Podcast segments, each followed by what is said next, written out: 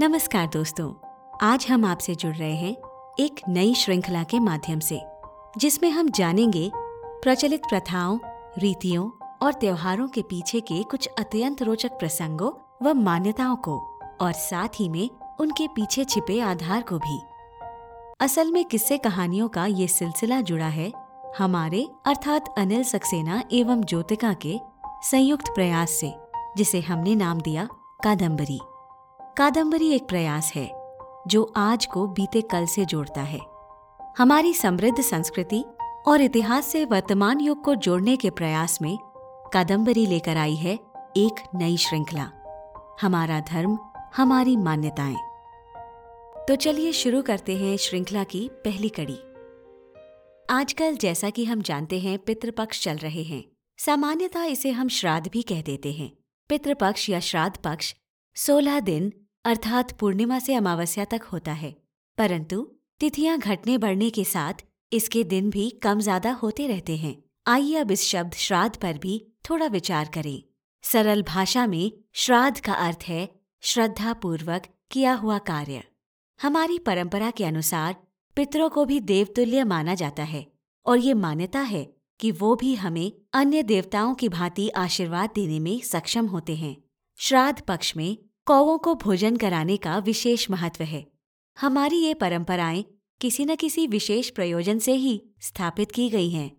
आइए जानते हैं किन कारणों से कौवों को विशेषकर इन्हीं दिनों भोजन कराया जाता है। मादा कौवा भादो मास में ही अंडा देती है। इसलिए पितृपक्ष में कौवों को पौष्टिक भोजन देने की परंपरा है। हमारे ऋषि मुनि सदियों पहले से पर्यावरण संतुलन यानी इकोलॉजिकल बैलेंस तथा उसे बनाए रखने के अनेकों गुण रहस्य जानते थे। कौओं का पर्यावरण में योगदान उन्हें भली भांति से विदित था। वास्तव में आपको ये जानकर आश्चर्य होगा कि कौवे वट या बरगद के वृक्ष तथा पीपल के वृक्ष के उगने में अत्यंत सहायक हैं।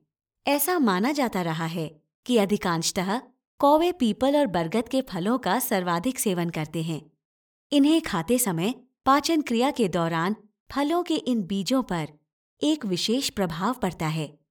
माना जाता है कि इस प्रजाति के शरीर में पाचन क्रिया के दौरान उन बीजों पर जो बदलाव आते हैं, केवल वो विभिन्न स्थानों पर त्यागे गए बीज ही सहजता से पीपल या बरगद के पौधों का रूप ले लेते हैं। ये वो प्रजाति के पेड़ हैं जिन्हें हम ऑक्सीजन प्लांट भी कहते हैं। यही वो वृक्ष हैं जो हमें 24 घंटे ऑक्सीजन प्रदान करते हैं। इसके अतिरिक्त भी आइए जाने, बेहद साधारण दिखने वाले कौवों से जुड़ी हुई कुछ और विशेष बातें।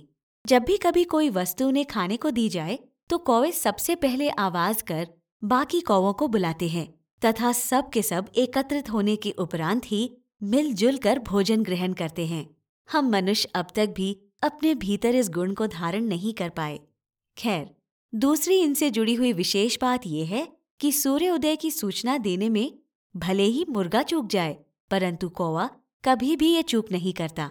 ये भी माना जाता है कि इनकी प्रजाति में कभी कोई भी साधारण मृत्यु को प्राप्त नहीं होता। इन्हें कोई न कोई दुर्घटना से ही अकस्मात मृत्यु प्राप्त होती है। तो अगली बार यदि कोई आपसे पूछे कि श्राद्ध में कौवों को भोजन क्यों कराया जाता है तो संभवतः आप इसका वर्णन सहजता से कर सकेंगे। So, now, dear friends, we would also share a simplified summary of each episode. So, talking of this religious tradition, Pitra Paksh or Shraddh is a 14 to 16 days period when our loved ancestors are remembered and offerings are made to seek their blessings. As per the traditions, crows are also fed during these days. The probable logical reasoning behind this practice is the belief that crows, who breed during this part of the season only, are instrumental in the maintenance of ecological balance. Let me tell you how. Well, they are the only ones who eat fruits of the peepal tree and the banyan tree, and it's those seeds which they scatter around in a digested form that grow into these huge trees, whom we call the oxygen plants. These trees supply us with oxygen 24 by 7 all through their lives. So, next time, if someone seeks the reasoning of feeding of crows during this season, do make them aware about the rich wealth of knowledge and wisdom our sages had centuries ago. तो दोस्तों, हमारी नई श्रृंखला के इस पहले episode में आज बस इतना ही। हम जल्द मिलेंगे कुछ और ऐसे रोचक तथ्यों को लेकर। तब तक जुड़े रहिए हमारे पॉडकास्ट हमारा धर्म, हमारी मान्यता के साथ।